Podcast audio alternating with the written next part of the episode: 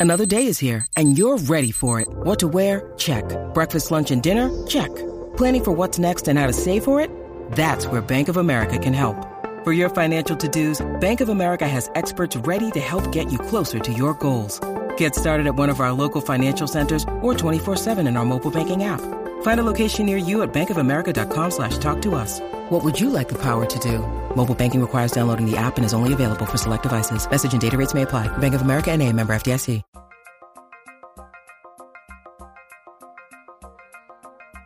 It's Light the Tower, your daily look around the world of sports.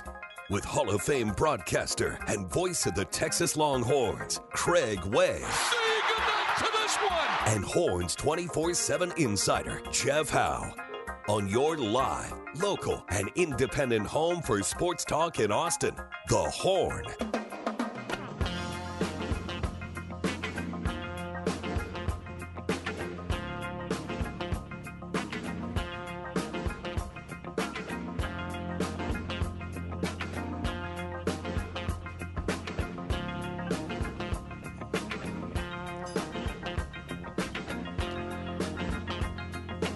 That sound you just heard uh, might have been uh, my kitchen sink there. Uh, was, was a, uh, here in the uh, Williamson County Bureau. It's all good. Good morning, everybody. Welcome to a Friday edition of Light the Tower here on the Horn 1049, 1019, AM 1260.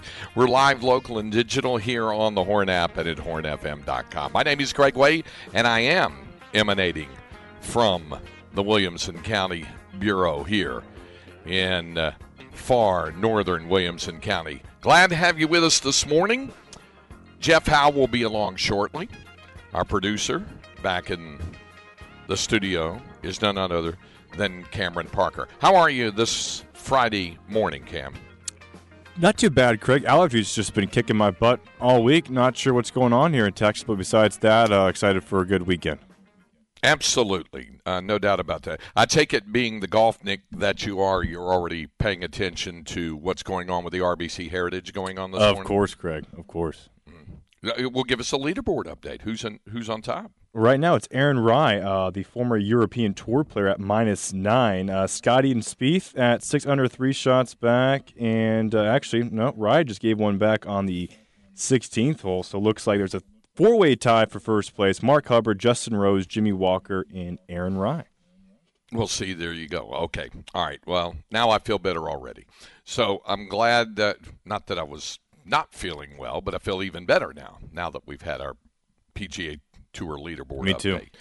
Uh, anyway, uh, I'm up here, uh, like I said, uh, from the uh, the domicile this morning, and the reason for that being is it's going to get me to wake a lot quicker, uh, since there is a little bit of an elongated setup to do for the baseball broadcast tonight between Texas and Baylor, which we'll have for you on the horn and on 104.9, and because on 101.9 and AM 1260, unless I'm mistaken. We got Rangers Astros tonight uh, for you, that on 1019 and AM 1260. So on 1049, of course, we bring you Longhorn Baseball in Texas against Baylor, game one of the three game weekend series. And so we'll break that down a little bit, talk about that. And uh, then after doing that, uh, we have the spring football game on Saturday morning, tomorrow morning. Uh, well, our coverage begins at 11 o'clock tomorrow morning from Bevo Boulevard. And uh, Aaron and Rod and Harge will all be out there on Bevo Boulevard with the pregame coverage of uh, the activities going on leading up to the orange white spring game, uh, which we'll bring to you live. Kickoff just past 1 o'clock uh, tomorrow afternoon. And that'll be on 104.9. And the um, baseball matchup uh, Rangers and Astros will come your way on 1019 and AM 1260 tomorrow. So we'll, uh, you know, make sure that you're plugged in on both of those things, and we'll uh, we'll have that for you on 1019 and AM 1260. So tonight, uh, Rangers Astros at 7 o'clock, and that's on 1019 and AM 1260. And then uh, tomorrow afternoon, the uh, the Rangers Astros game at 6 o'clock. So you'll be able to hear uh, the spring uh, football game on 1049, and you'll hear Longhorn baseball against Baylor, game two of the weekend series tomorrow from the Baylor ballpark, and that's a 145 air time and a 2 o'clock first pitch. That's uh, tomorrow. And then on Sunday, it's a Sunday night edition of Rangers and Astros. So you'll be able to hear uh, Longhorn baseball on all three of our signals there on uh, 1049, 1019, and AM 1260. And then Sunday evening at 6 o'clock, you have 7 and 5 Rangers, 6 and 7 Astros. I don't know of too many who might have expected both of those records to be where they are uh, at that point, especially the Rangers. The Astros, remember last year, I think actually started seven and nine, and then they just ripped it into high gear and went on and won the World the World Series. Um, uh, but the Rangers off to a seven and five start, even though they've lost Corey Seager now for a while uh, with injury, and uh, we'll see how that goes. So that's going on over the weekend. Okay, uh, joined now in the house by my co-host, the pride of up this way. I, am in north central Williamson County, but he's the pride of northwest Williamson County. You're not that far from from 195, are you? No, I'm not. In fact, uh, well, anyway, you, you, you, know, he's he's a proud graduate of Florence High School, Absolutely. and uh, and you know him best for his outstanding work at Horns 24/7. That's Jeff Howe. Uh, but to answer your question, no, I think uh, if you go out the regular way through my neighborhood, uh, I'm like something like 2.4 miles, something like that. If you go out the back way uh, that we were talking about the other way over to Shell, Shell Road, Road. and out that way, yeah, it might be a little longer. But coming from your native area from Florence, from Andice, coming south on 195, or like I did a couple of weeks ago, coming down uh, from the Killeen Airport after getting in late Sunday night after the Longhorn baseball uh, matchup. If if you're if you're coming down late, if you're coming down there, you just turn right on Shell, and it's a little bit quicker coming in the back way into that. So yeah, I've I've adapted uh, and adjusted to northern Williamson County because I used to be in far southwest yep. Williamson County. Cedar Park just barely in uh, Williamson County. In fact, Cedar Park High School itself on Cypress Creek Road pretty much straddles the uh, Williamson Travis County line. It's weird. You you when you go down Cypress Creek, if you turn left on Anderson Mill at that point, you actually cross into Travis County. It's it's kind of strange about that, even though Cedar Park High itself sits on the Williamson County side of the line. So, uh, how you doing this morning? Good. I had a good time on Shell Road once upon a time. Did you now? It's where we had anything our, you can share. yeah, I mean, it wasn't responsible, but that's where we had our uh, night before graduation party. If you know what I'm saying. I see. It was a little, okay. little, little mossy, little mossy walking the stage the next day as a result. Yeah, I mean, so there was It happens. somebody. I would say it, it's in a rural domicile because that's kind of Yeah. rural. Well, there. you got to think too, Craig. This was 21 years ago, so yeah. hadn't quite blown Yeah. up yet. Everything was rural, rural. Well, it, it still is kind of rural. You got trouble with that word, from Cameron, like I do. Yeah. Ru- Rural, rural, rural. rural. I heard somebody once in in exasperation describe uh, something that was going on at Texas A&M with the phrase quote and I quote they're so rural uh, was the way it was the way I'd heard it described. Somebody was not happy with something that was going on over in College Station. So anyway, that was the that was the When, description when are people outside of College Station ever happy with anything going on in College Station? I guess. Uh, there was a little town r- near where I grew up in North Carolina, the name of it, Rural Hall, Uh, interesting. which kind of would seem to be uh, diametrically opposed, you know, a hall and rural, but I guess not. Anyway, uh, and, and it was very close to the hometown of Andy Griffith, Mount Airy, which kind of sparked some of the evoked some of the images when he uh, created Mayberry on uh, the Andy Griffith Show. Remember, we got asked about a week ago if it was a real place, and I said there's no such thing as Mayberry, North Carolina. It was Mount Airy where he grew up, but it's kind of modeled on a lot of those towns around that time. But Rural Hall was one of those towns right around there. So anyway, there's your little bit of uh, geographical factoid uh, for this Friday. Um, how um, how wired up, how fired up are you for this uh, orange white spring game tomorrow? I don't know, fired up. I, I don't know that I get fired up for the spring game anymore at this point. It's just, I mean, when you've covered so many of them, you kind of know what the deal is. Uh, I'm excited to see the newcomers. I'm, always, I'm always excited to see the newcomers. You know, because the only times I've seen them is, you know, run around in jersey tops and shorts and, and maybe a little bit of thud. But other than that, I've only seen a little bit more than the, the general public has. So I'm excited to see those guys. Yeah. Uh, for me, for me, spring game is more. Uh, I, I, try to see if it's more confirmation than revelation. You know, if if if we see something good out of you know Ethan Burke, you know David Gbenda, Keaton Crawford, the guys that we've heard have had big springs, then okay, then it's it's confirmation. But if it's revelation, the revelation part scares you, Craig, because then you get into like Deshaun Hale's territory and you know, grandiose ideas all of a sudden coming in your head, like, wow, this guy's going to be a big time player, and you never hear from him again. So Sure. Uh, yeah. And that's not to say that guys that are having really good springs that that's going to translate to the fall, but I, I I much prefer my spring game to be more confirmation than revelation. Okay. All right. Yeah. I, I, I see where you're going with that. But I don't I don't get sense. I don't know that I get it's more intrigue than just oh my gosh, I'm fired up. I can't wait to see the spring game. Maybe that I don't know. That's what you know, covering more than a decade of these things will probably do to you. You become a bit jaded. Well, perhaps. I mean, I think that's natural in our business, right? You know. yes, yes. Uh, I've I've always said, try not to read too much into a spring game, and I think Sark probably feels the same way. I think this is more about, um, you know, a celebration of Texas football.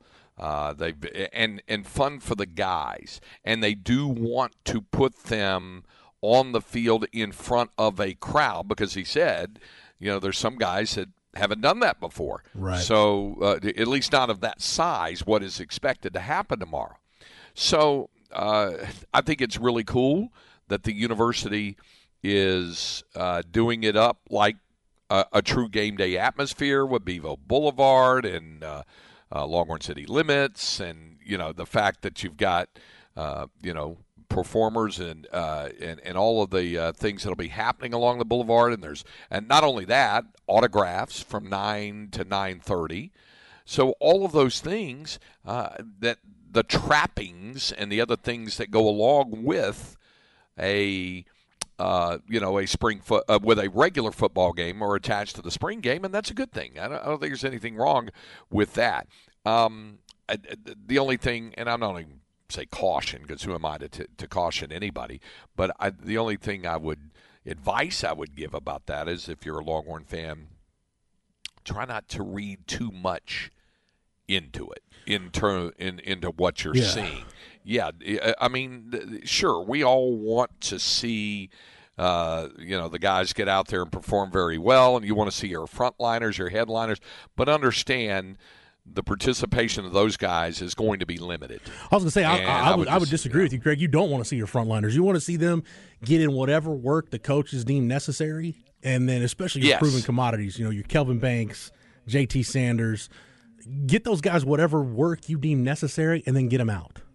Well, I, I'm in complete agreement with you. I'm I'm saying advice for the fan who might be wanting a you know I want to go out and see Kelvin Banks just you know, pancake several guys and do this. Just, you know, pump the brakes on it a little bit because there's going to be limited work for those guys. I think we're on the same page right. there. And, and and I'm just saying to folks, you might not want to over expect in terms of your frontline guys, in terms of reps, snaps, contact, things of that nature. That that was my point. That's why I'm more pumped to see the newcomers because I think you'll you'll wind up seeing a lot of those guys. And when I say, you know, the guys you need to get out, it's your proven commodities. You know, like you know what you've got with Jaylan Ford, right? Ryan Watts is a guy that you know what you've got with him. Xavier Worthy. Sure. You, the, guys that you have no problem, like you know what their role on this team is, just get them work, get them out. And above all else, I, I think if Sark comes out of this thing and there are no more injuries other than the guys who are going to be out, and we'll, we can run down that list again But if there are no new names added to the injury report after tomorrow, then it, he can call it a successful scrimmage. Yep. Yep, I think that's so. I think that's what Yeah. every coach in the country wants. You, and you'll you'll break down the stuff afterwards, but just get out of this thing healthy. Yeah, I, I, I think that's the main thing involved, just to make sure that uh, you don't have uh, any serious injuries. You, uh, you you perhaps can see some of your guys, like you said, some of the younger guys get an opportunity in that environment uh, in front of uh, fans, however many are 25, 30,000 fans or whatever, maybe even more, whatever, uh, perform and and and there, something else, Jeff. They just go through the game day routine. When Sark was on with us the other day, he said, you know, get them up, get breakfast. Uh, you know, then the, the the one difference would be, uh, you know, doing the, the doing the autograph session there. But other than Right. that, you know, other than that, uh, pretty much everything else they would do, and then the walking down Bevo Boulevard, and then getting into the locker room and getting ready and going through stretching and warm ups, and all of those, all of those game day routines that they also do, as you know, when they have a scrimmage, say two weeks out. Uh, prior to the season opener, The, where they the start old, the doing mock things. scrimmage. Yeah, Yes, yes, exactly. So you know those those are the kinds of um, you might say fundamental um, things that they go to the routines that they'll go through, and they're the, the, football staff and Sark at the top of that football staff are keenly interested in just running the guys. Uh, you know, in the business, we say the car wash. You know, going through the car wash of the routine on a game day. Do that. The actual football on the field itself, eh, you know, that's going to be something different. And that's what brings me back full circle to saying it's more of a celebration of all things Texas Longhorn football without folks getting too over the top. Now, I've just said all of that, and you know everybody's anxious to go out and see how the quarterbacks look. You know, did Arch Manning throw better than Maalik Murphy? Uh, did either of them outshine Quinn Ewers? Those things. And I thought you asked Sark a pretty salient question the other day about uh, the you know the development of those guys, the expectations uh, for those guys, and and I thought he gave a pretty good answer, not just only on um, their development, but the responsibility and the expectations they have for them, and and that he wants them to have for themselves. And so far, the returns have been good. yeah. Um, sorry, I was checking. out. I was looking at the specs text line, Craig. I, I, I'm I'm with you on on all that. I, I'll say this too. Uh, it's not going to be a big recruiting weekend either. That's why I think you know Sark is ending spring ball focusing on the team. You know, if you had recruits there, your attention would be split, and maybe you, you know you overlook a detail. But uh, I think that tells you how serious. Because again, you know, tomorrow with tackling to the ground, you don't get that many of those opportunities before a season starts. So this is going to be one between now and September second one of a handful of times where they can tackle to the ground and actually be physical. So it's not going to be a wasted day for the staff. I mean, you've got Jerrick Gibson uh, from IMG, the number one running back in the country for, for 2024. He'll, he'll be in town for an unofficial, but other than that, I'm not expecting it to be a huge recruiting weekend. Again, the focus right now for Sark is finishing this thing on the right foot. And then I think once you get through next week, you start exit interviews and all that stuff.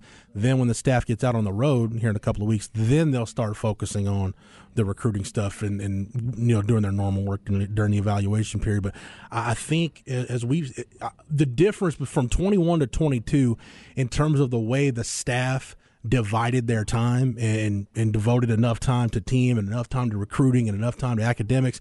I thought their time management and this is this is you know some stuff Sark said, some stuff we've heard behind the scenes. I think their time management was better from 22 to 21, and and you would expect okay, then year three should probably be better than year two. And and I maybe I'm overblowing it, but I, I'd like to think that's a little that's a little part of it. You know that you had two junior days before this to get your recruiting work done, so that way when you get to the spring game, maybe have a handful of guys, but it's it's all about the 2023 team tomorrow, not necessarily looking to the future.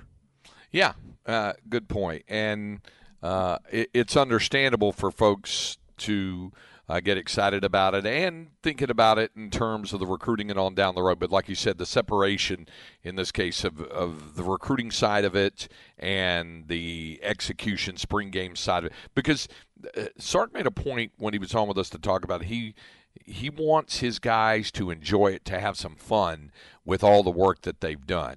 And that's good. It, it, it's good that the guys get a chance to because as you pointed out – this is the final quote unquote practice uh, that's allowed a spring drill. I mean, we're talking about practice, but but hey, but on case, that on that point, Craig, real quick, uh, did you have you seen the heat that Dana Holgorsen was taking for Houston spring game?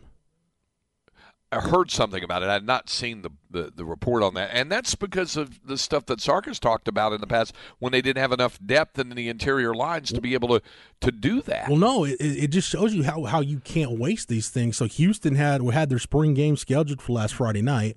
Right. Horrible weather in, in the Houston area. And Dana Holgorsen said they had to cancel the spring game because had they just had they just not done anything, they would have lost a practice day. So they basically yep. w- wiped out the spring game and moved it to the indoor facility and basically had their last spring scrimmage practice, what have you, just did a closed practice. It, it, he said it, it, was unfortunate for the fans they had to cancel the spring game, but that's how that's how serious tomorrow is. It's more of a it's more of a deal. Uh, like you said, yes, the players are having fun, but I think this is this is the last snapshot this staff is going to have of this team in this kind of setting before you get these guys back in August. You'll get you'll get with them during the summer, and you'll have you know you'll get your reports from the strength staff and all that fun stuff. But in a real football setting, this is it between now and August. So that's again, I, I can't stress that enough. This staff does not want to waste tomorrow. They don't want to waste well, And, and uh, Jeff, you kept up with it, and I saw living proof of it when I was in Stillwater two weeks ago to do baseball. Uh, it seems like every year or every other year when I go up there for football, something is always being done to Boone Pickens Stadium. There's always a pardon our dust thing going on. There's always construction fencing around. And because of all of that, Mike Gundy said basically they couldn't have a spring game because of that. And and and, and so those you know those yeah. things get in the way, I suppose, especially yeah. where construction is concerned. Uh, Texas State, my alma mater, had to do that one year when they were doing uh, one of the one of the about 15 renovations they've done on Bobcat Stadium. It feels like, but I think the first year that they did the big thing when they did the end zone, uh, the, I'm sorry, the uh, complex on the press box side, they mm-hmm. there was so much construction they just had to have 15 practices, no spring game. Just can't you, you can't can't waste these opportunities. Just cannot stress that enough. Yeah. Hey, by the way, you and I didn't talk about this. Um, how much feedback or information did you find out about, uh, or if any, that you found out about some of the ugliness that happened at the baseball game on Tuesday night? You know, I uh, you had told me a little bit uh, from some reports, and I've seen some stuff on, on, Twitter. And honestly, you know, look, I I, I love my alma mater. Uh, I I love the city of San Marcos. I you know met my wife there. Uh, love wear still wearing my ring every day. I love everything about my alma mater. Um, some of the stuff I saw on social media, quite frankly, Craig, it made me embarrassed to have a Texas State degree on my wall. It just there's no enjoy the you can enjoy the game and enjoy winning a high leverage game without being a jackass and keying yeah. people's cars and starting fights and just engaging in skullduggery that just doesn't need to happen. And and honestly, there there are a lot of people, you know, our good friend Ty Harrington among them, who worked really hard to change the image of that school and have done a really good job of it. And stuff like that when you just take all that work and in the eyes of a lot of people, you make it all for naught with just a few knuckleheads that don't know how to behave themselves in public. Yeah, and I I think that a lot of reasonable people can probably separate uh, the good of that institution from, like you said, a, a, few knuckleheads. And I noticed some on, and you may have as well on Monday night, but that, you know, in their home ballpark. And um, I'm not going to tie it all to alcohol consumption. I'm not. But might have been involved. I mean, I did see uh, toward the, you know when the game was over. You're going to see the requisite amount of the horns down things. That always happens, and, and right. you know that's that's fine, whatever.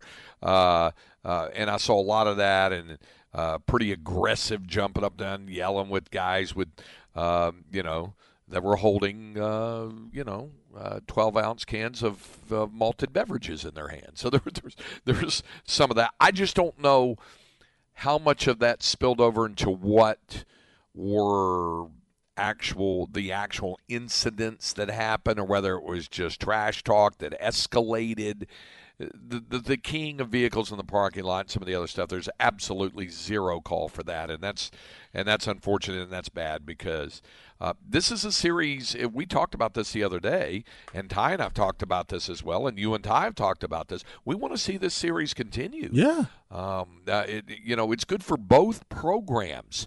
Uh, you know, Ty elevated that program and basically really put it on the map and as as a, a mid-major program and Steven Trout has done a fine job as head coach, and we talked about at length how uh, they were just a, a, heartbeat away from hosting a super regional last year. Mm-hmm. Uh, so all of their hard work, all of their efforts, all of what uh, Don Coryell and what the the university is trying to achieve with that athletic program, it just doesn't do it any good if if some folks, and I think it's probably in some cases students, but oh, but it might not be I, all them. You know? I, I would hope I would hope it's students, Craig. Honestly, yeah, and, and I think by and large it is.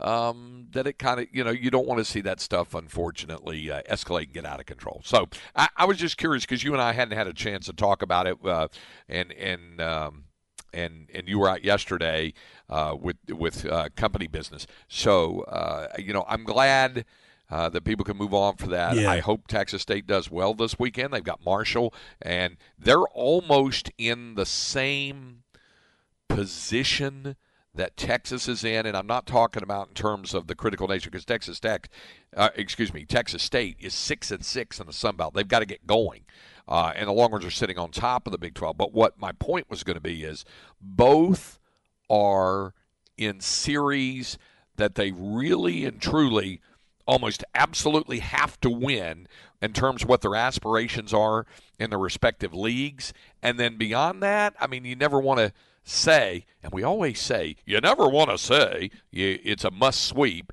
We always say, you never want to say it's a must sweep. But the opportunity would certainly help a lot. Now, in the case of Texas, they're playing an improved Baylor team. They're better than they were uh, early in the season when they gave up 20 burgers and uh, twice in three days in a series against Duke on the road, and then gave up 10 runs the other one. This team has improved. They've improved their pitching. They got Will Rigney back. They're going to be tougher to deal with.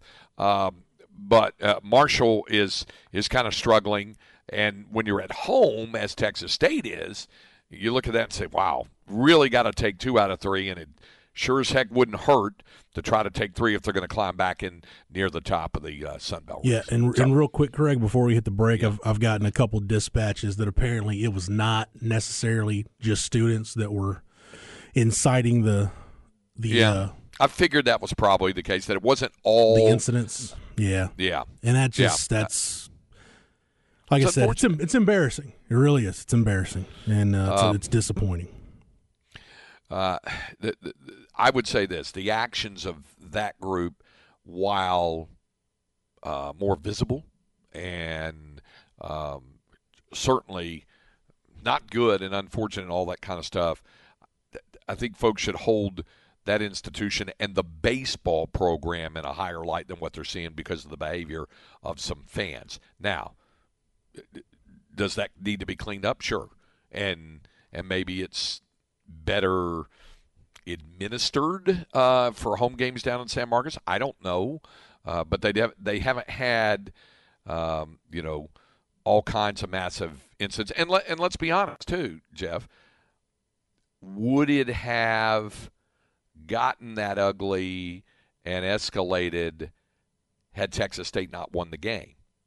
Because we didn't hear rumors, uh, we didn't hear a lot of that coming out of the game Monday night when they had an all time record crowd of over 3,400. but they lost the game. So maybe it just wasn't as you know uh, visible, and, and folks weren't doing that. Maybe there was a l- more of a desire to crow a little bit with Texas State winning the game, Yeah. and there were more than twice as many fans.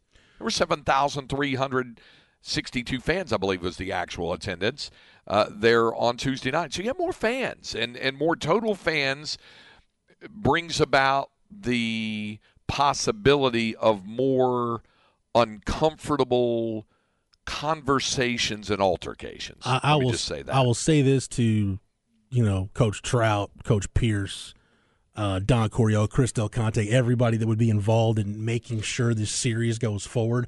I just hope that the the actions of a, a select handful of idiots don't ruin what has been a really good competitive baseball series between these two schools. Yeah, and I think the coaches agree because they, they want to keep it going. They've already got it set up next year to do the same thing, the back to back home and home. So, and it's been odd that the road team has won all four games in the two years of this so far. So, some of it has to do with midweek pitching and things like that, and we've talked about that. Yeah. But, uh, but it's just it's that's also an oddity of it as well. Okay. Um, we need a break. We're going to talk some basketball. Is that what we're doing? Yeah, we'll talk. We'll, we'll up on the continue. We'll continue to talk a little spring game if if uh, Yep. if we need to. But yeah, definitely. Since I was out yesterday, we got to get caught up on basketball. Uh, talk about the AJ Johnson situation. I I was out, didn't get to talk about the Dillon Mitchell situation that Mm-hmm. Right. popped up late Wednesday, uh, and just kind of a, a portal overview. Port, not not quite portal madness, but your your uh, end of the week transfer portal update, if you will. No, I like the thought of Portal Overview. Portal Madness is a band that played uh, during uh, ACL Fest, so I just want you to know that. I think Cameron saw those guys last I did. weekend. Yeah, yeah, yeah. Portal Madness. Yeah. uh, okay. All right. Uh, you got us here on a Friday morning as we continue to Light the Tower here on the Horn 1049, 1019 AM 1260. We're live, local, and digital on the Horn app and at hornfm.com. Hey, it's Kaley Cuoco for Priceline. Ready to go to your happy place for a happy price? Well, why didn't you say so? Just download the Priceline app right now and save up to 60% on hotels. So, whether it's Cousin Kevin's Kazoo concert in Kansas City, go Kevin, or Becky's Bachelorette Bash in Bermuda, you never have to miss a trip ever again. So, download the Priceline app today. Your savings are waiting. Go to your happy place for a happy price. Go to your happy price, Priceline. Light the Tower with Craig Way and Jeff Howe.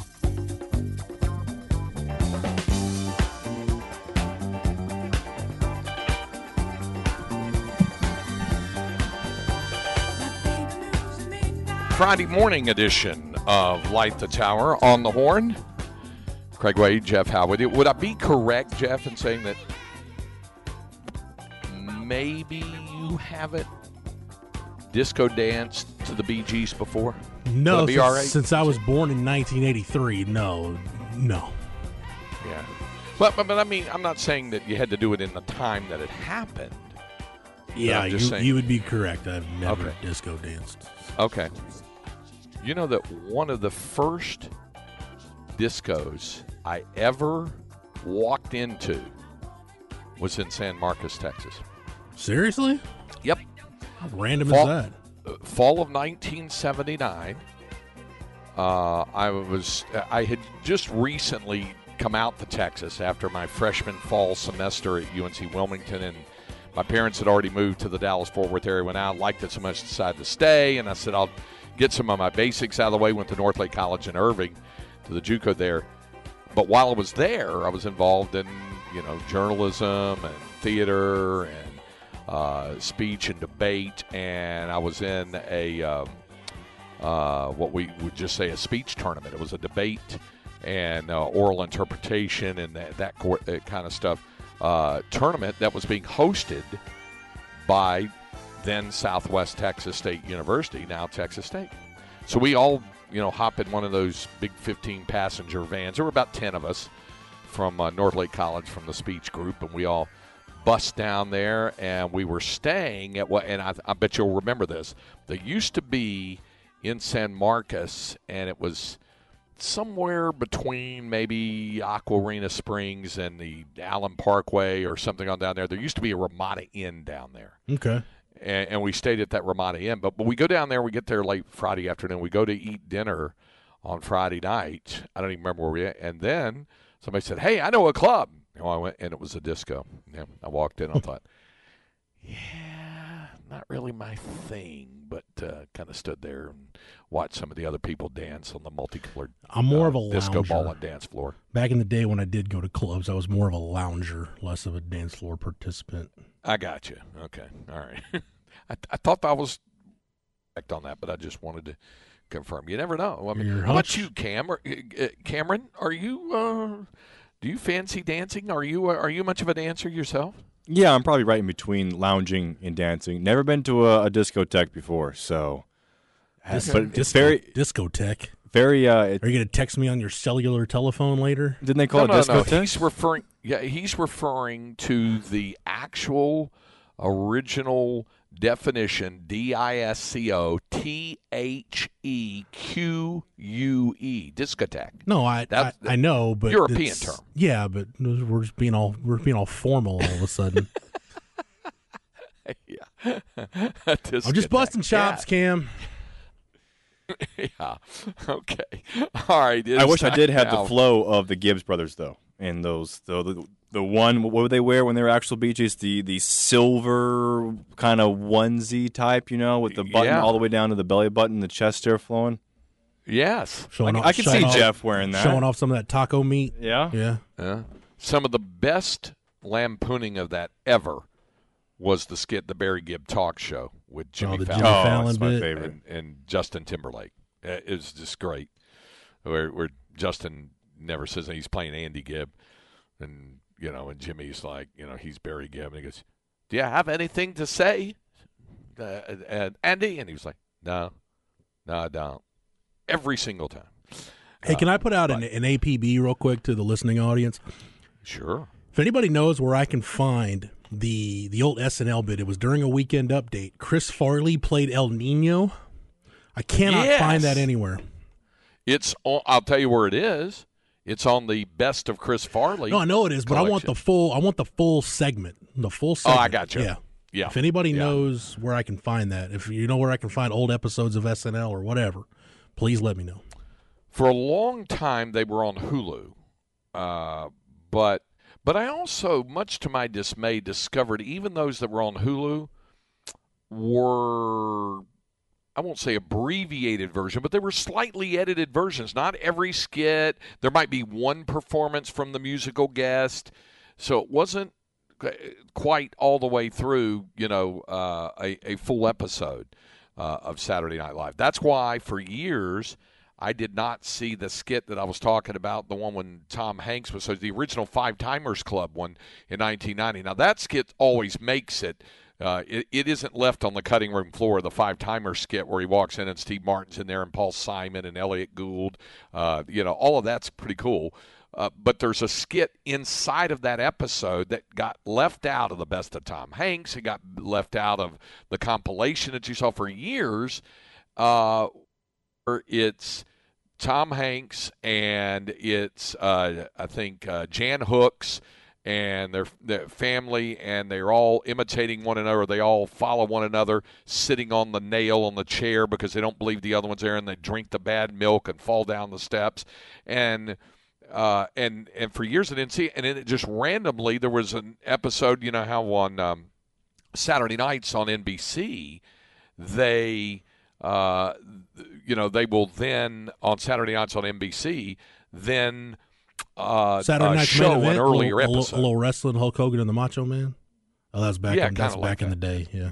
Yeah, right. So they did show one, and I saw it was a few weeks ago, and I was like, "That's it, that's the skit," and it was in there. So maybe they'll do that with El uh, with the uh, Farley El Nino. But you like that one, huh? Yeah, that's good stuff. Yeah, it was. All right, it's time now for our Longhorn Notebook. Jeff Howe's Longhorn Notebook. Okay, you got a lot to dive into. Yeah, real quick, I just want to run down the injury report for the spring game, just in case anybody missed Yep. it earlier in the week. Guys that you won't see tomorrow, you won't see Jalen Catalon. He's been rehabbing the shoulder. Everything should be good to go for him for the fall, so keep that in mind. You won't see DJ Campbell. Uh, he's actually had, he's either has had or is about to have wrist surgery.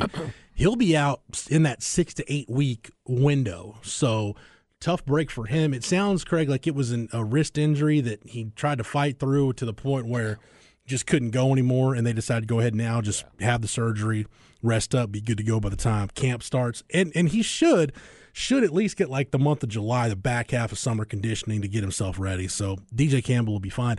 Don't expect to see much, if any, of Keilan Robinson tomorrow, and then obviously you've got the guys, you know, Cole Hudson and uh, Connor Robertson, the guys that have been rehabbing injuries uh, all spring long. Isaiah Neyor in that group as well. Don't expect to see much, if any, of those guys tomorrow during the spring game. So just file that away. Note that on your roster, your mental roster tonight when you get in the stadium tomorrow and they hand you the roster. Just make sure you mark lines to those guys or just note it a little bit that you won't see.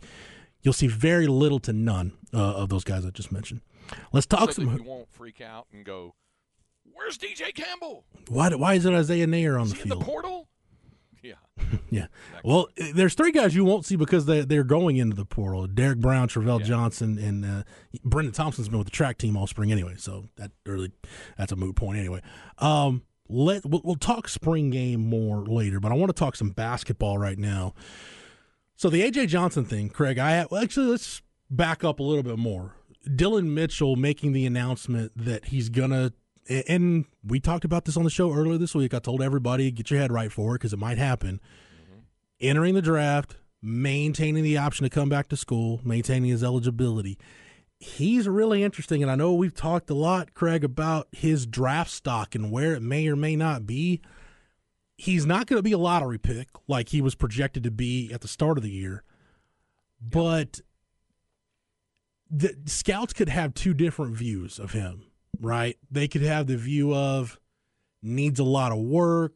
The offensive game is a lot more, a lot less refined than even we thought it was. He needs to go back to school or maybe spend a year in the G League or whatever.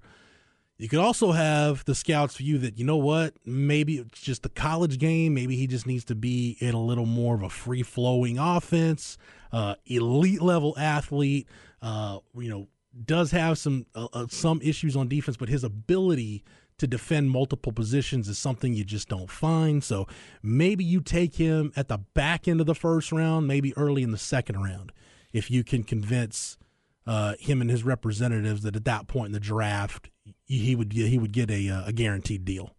So there's two schools of thought on that, and I think that's what the intriguing part is with Dillon Mitchell.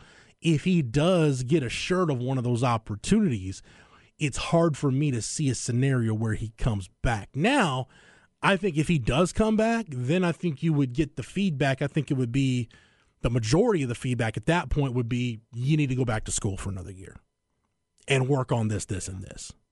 But all it's going to take is a couple of teams at the back end of the first round or late early in the second round that say, no, no, no, we're we're gonna we're gonna buy into the athleticism. We're we're gonna take a flyer on him to for, to get him to to stay in the draft and not come back to school for another year. Yeah, there's the you know as the, the old saying uh, goes, it, it it really only takes one GM to fall in love with somebody Mhm. to do that. Um, so yeah, that's a possibility. I, I I'm kind of aligned with you. I, I I think that he'll get the feedback that he's not ready and that teams feel he's not ready. Uh, I do know that late in the season, now that's late in the just completed college season, but it's uh, not, you know, here on April the 14th. Uh, but I know late in the season, he was not appearing on any draft boards, what I was told. Yeah. Now, things change. And like you said, it only takes one GM to go, you know what, we take a flyer on this guy in the second round, and, and he could do that. The, the, the, the question becomes will there be enough? Will, will Dillon's representation find enough interest from the NBA feedback that they get Right. that he might truly be a second round pick or you know maybe even late first round but whatever it is that it, that might be the case enough to where he decides to stay all in for the draft i'm betting not and that they'll give him some honest feedback say you really need to go back for another year i think they're going to say the same thing uh, to tyrese hunter i think they're saying the same thing to dylan Disu. so you know, but we'll see. Like you said, it only takes one. Right. June 12th also is going to be the deadline to pull out of the draft and go back to college. So keep that date in mind, June 12th. Uh, let's talk about the A.J. Johnson thing. Uh, Again, because I, I was out yesterday, didn't get to talk about it. Uh, you know, this was something. This was something they knew they were probably going to deal with recruiting him from the jump. Uh, the professional opportunities were going to be there. And, and I wrote this on the site. If you go to Horns 24 7, I've got a column up on the site. Basically, it, it runs down three things that I think AJ Johnson's decision means for Texas. And one of those things was this is part of the game. This is part of what you deal with when you get into high leverage recruiting battles. Now, more often than not, since the one and done rule came into effect, the the summer of 2019, or no, I'm sorry, not the one and done rule, um, when the G League option became an option in the summer of 2019. Since then, you know, Greg Brown went through this. Dillon Mitchell had a chance maybe to, to deal with it last year. Uh, obviously, Ron Holland got overtures from you know from uh, professional got professional opportunities put in front of him. So far, Craig, those decisions have worked out for Texas with the guy coming to school. This is just the one time you got burned, and this is the risk you run when you get into these type of recruiting battles. I'm not going to expect this to deter Rodney Terry and this staff from continuing to get in those battles. They're going to be in one in the 2024 cycle. They are in one right now with a kid that I know you've seen and think is a really good player, Tre Johnson, out of Lake Highlands. Yep. Number one prospect in the country. Really, really good guard. Uh, the kind of kind of guy that can change your program. Tre Johnson's probably going to have professional opportunities put in front of him. What you have to hope for is that your relationship, if you get a kid like that in the fold, that your relationship with the kid, with the family, and those close to him is strong enough to fend off those opportunities. Now, in the case of AJ Johnson, you've got a kid that it sounds like he the college experience really wasn't a big deal for him. And now when you put a professional contract in front of him that says, "Hey, you can make up to 750 grand playing ball for a season in Australia," that's going to sound a lot better to that kid than doing something he probably really doesn't want to do, which is sit in a college classroom for a year. Yep, yep. I, I, I agree with you, and that's some of the feedback that I got that uh, AJ wasn't necessarily that interested in being a college student athlete. It was more about wanting to get his career underway. And and he said it. He told you know Eric Bossi, our, our national basketball director, twenty four seven Sports. Eric got quotes direct from AJ, and he basically said the same thing. Look, if if I was going to college, there's no question I'd be going to Texas. That's where I would play. Mm-hmm. But I really don't want to go to college. So Yeah. at that point, whether it was you know Rodney Terry or Jay Wright or the Easter Bunny was the head coach at Texas, I don't know that at the end of the day it would have mattered considering Yes. what was put in front of that kid at the end. So now you've got a situation where you have currently no guards on the roster that are guaranteed to come back. Obviously, getting Tyrese Hunter back is big, but now you get into the portal. I think the recruitment, Craig, of Max Abmas from Oral Roberts, I think that becomes not that it wasn't already important for the staff, but I think that's the kind of big splash you can make in the portal. Not just to make your team better, but I think whatever the public perception may or may not be of your portal efforts, that's the kind of pickup you get that I think people would be like, all right, we, we, we feel better about where this thing is headed. Max Abmas is a high, high priority guy. As a matter of fact, I wouldn't be shocked if you heard because the dead period ended at midnight, so coaches can be back out on the road today. I wouldn't be shocked if you heard about Rodney Terry visiting with Max Abmas today. Yeah, yeah. I know the. Uh, I know he's on the road. Yeah. So that wouldn't surprise me at all. all right. Um, there's our notebook for this hour. We need a break. When we come back, it's inconceivable. Hey, it's Friday, Jeff. Oh yeah. You know what that means? Well, actually, I'll ask Cameron if he knows what Friday means. Low hanging fruit. Yep. Go down to the most flaccid state in the lower 48 and grab some of it because it's a Florida Friday. And boy, do we have some for you. That's next when we continue with Light the Tower on the Horn, 1049, 1019 AM 1260. We're live, local, and digital on the Horn app and at hornfm.com. Craig Way and Jeff Howe light the tower. Inconceivable. Inconceivable. Inconceivable. Inconceivable. You keep using the word. I don't think it means what you think it means. Well, this might mean it in a nutshell, at least as uh, Fridays go. Because I know Jeff Howe, maybe more than any person I know, likes Florida man stories. Um, but before I get to that, Because nine times out of ten, the Florida story is going to fit into one of our pillars of inconceivable and those three pillars are meth, death, and animal attacks. Yeah. Um, we kind of have one that fits the pillar a little bit. And in the bit. case of that- Cocaine Bear, you get all three. So. Yeah, yeah, that's true. Um, we kind of have uh, a little bit of uh, that sort of thing. One of the pillars, at least in terms of um, animals and uh, and death involved. Uh, but this isn't uh, uh, the death of a person by an animal. Uh, it's the death of an animal, and it's kind of unfortunate that it's the death of an animal. Animal. Um, nine-year-old little girl in California had a beloved pet goat, and she brought it to a fair for a livestock auction. Now, this happened last uh, last summer. Someone bid on the goat, and then the little girl, of course, didn't want to part with the animal. Right. Didn't didn't want to give it up. And then days later, two sheriff's officers drove 500 miles to get the goat and to take it, and it was barbecued. The goat was.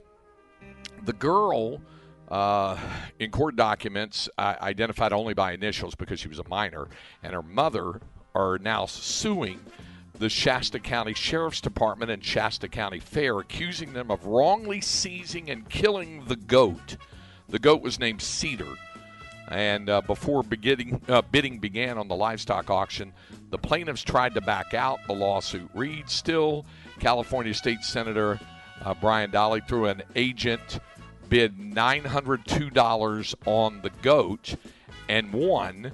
And about $63 of that went to the fair. The rest went to Cedar's own owners, only they didn't want to sell the goat. And after the auction, it says plaintiff EL would not leave Cedar's side. Plaintiff EL loved Cedar, and the thought of him going to slaughter was something she could not bear. While sobbing in his pen beside him, plaintiff EL communicated to her mother that she didn't want Cedar to go to slaughter. So, as a minor, she has statutory rights to disaffirm contracts according to California law, according to the suit. She tried to terminate the sale of Cedar with the fair, and her mother took Cedar to a farm in Sonoma County, over 200 miles away, to uh, ameliorate any potential rifts over the goat.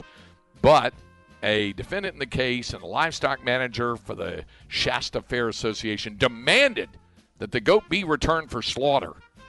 And so they pleaded back and forth. Uh, they said, look, the fair can keep the $902. We just want the goat. And they said no. Uh, and then uh, a criminal search warrant went out. And in July, a lieutenant and detective executed the warrant They drove about 10 hours to seize the goat. They got the goat, they slaughtered the goat late at night after the deputies dropped him off. So it was barbecued, uh, it said Yeah. later. And so now you got the lawsuit. Now, there is a little bit of a silver lining, not for the goat, certainly, but um, Tiana Pete, a woman, listened to this whole tale. And so Tiana Pete then went and uh, got involved and said, What can I do with this anger? I want to show the family there are decent people out there.